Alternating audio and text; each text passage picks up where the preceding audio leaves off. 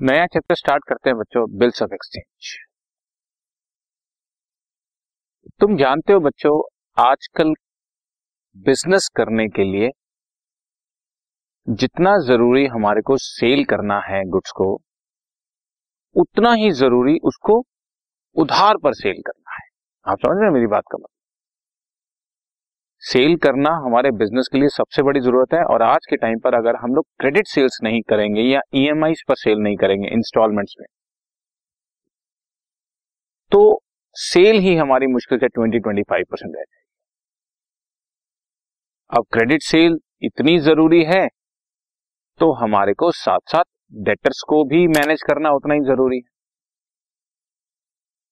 लेकिन हम हर जगह रिलाय नहीं कर सकते कि ठीक है, आप ले जाओ, एक लाख के गुड्स पैसा टाइम पर दे देना।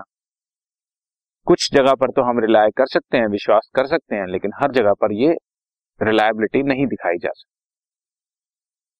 ऐसे केस में हमें उनसे कोई ऐसा रिटर्न डॉक्यूमेंट चाहिए होता है या कोई रिटर्न प्रॉमिस चाहिए होता है जिससे कि हमें ये श्योरिटी रहे कि एक पर्टिकुलर पीरियड के बाद, यानी कि एक महीने बाद या डेढ़ महीने बाद या दो महीने बाद, हमें हमारा पैसा ठीक टाइम पर मिल जाएगा।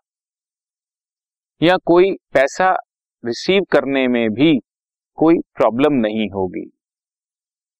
और अगर किसी ने कहा है कि मैं आपको दो महीने बाद दो लाख दे दूँगा तो वो दो लाख रुपए देने की बजाय एक लाख पचास हज़ार दे रहा है, फिर पचास हज़ार में से तीस हज़ार दे रहा है, फिर बीस हज़ार दे रहा है तो ये सारी हेडेक्स है।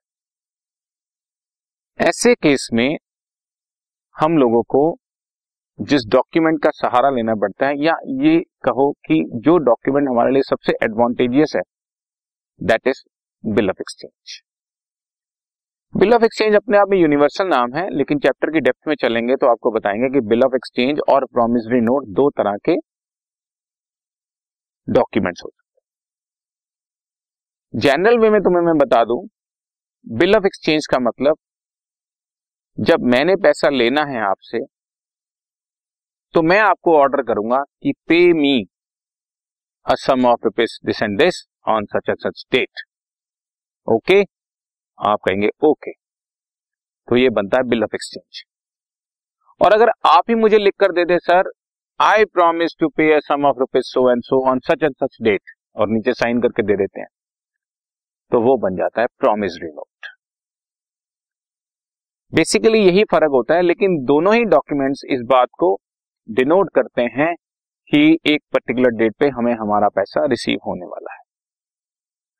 मैंने लिखवाया, आपने साइन कर दिया, वो भी एक ही बात है। आप ही ने डायरेक्ट लिख कर साइन करके दे दिया, वो भी एक ही बात है। लेकिन थ्योरेटिकली इन दोनों में फ़र्क होता है। पहला, जो मैंने लिखवाया और आपने साइन किया, वो बिल ऑफ़ एक्सचेंज होता है। और दूसरा, जो आपने लिख कर दिया, उसको प्रोमिसरी नोट बोलते हैं। डेफिनेशन फॉर्म में अगर मैं इसको देखूँ तो bill of exchange is an instrument bill of exchange is an instrument in writing common sense writing में ही होगा.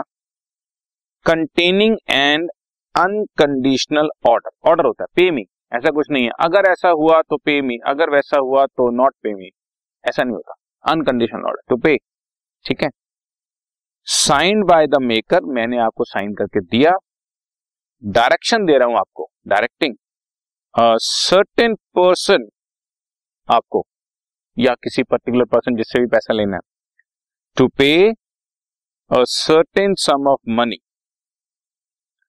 only to और to the order of a certain person मुझे देना या मिस्टर बी को देना। मैंने उनको पैसा देना है इसलिए मैं ये भी कह सकता हूँ कि मुझे देना या मिस्टर बी को दे देना, दो महीने बाद।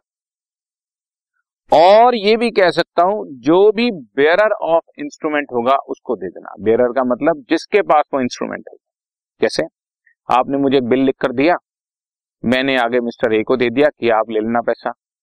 ई ने आगे बी को देना था पैसा, उसको दे दिया। बी ने आगे सी को दे दिया। अब सी आपके पास पैसा मांगने आ जाएगा। तो आपको उसको भी देना पड़ेगा। बेरर का मतलब होता है जैसे उस टाइम पर जिसके हाथ में वो बिल होगा।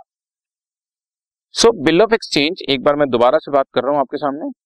एक इंस्ट्रूमेंट है राइटिंग में ऑर्डर है इसमें। साइन मैंने किया हुआ है, तुम्हें डायरेक्शन दी है। To pay a certain sum of money किसी पर्टिकुलर पर्सन को या किसी के ऑर्डर पर किसी खास आदमी को या bearer this is section five of negotiable instrument act 1881 negotiable instrument act बच्चों सब तरह के बिल ऑफ़ एक्सचेंज को डील करता है और उसके सेक्शन फाइव में ये डेफिनेशन दी आसान शब्दों में थोड़ी और बात करूँ तो in other words bill of exchange is drawn कौन लिखता है?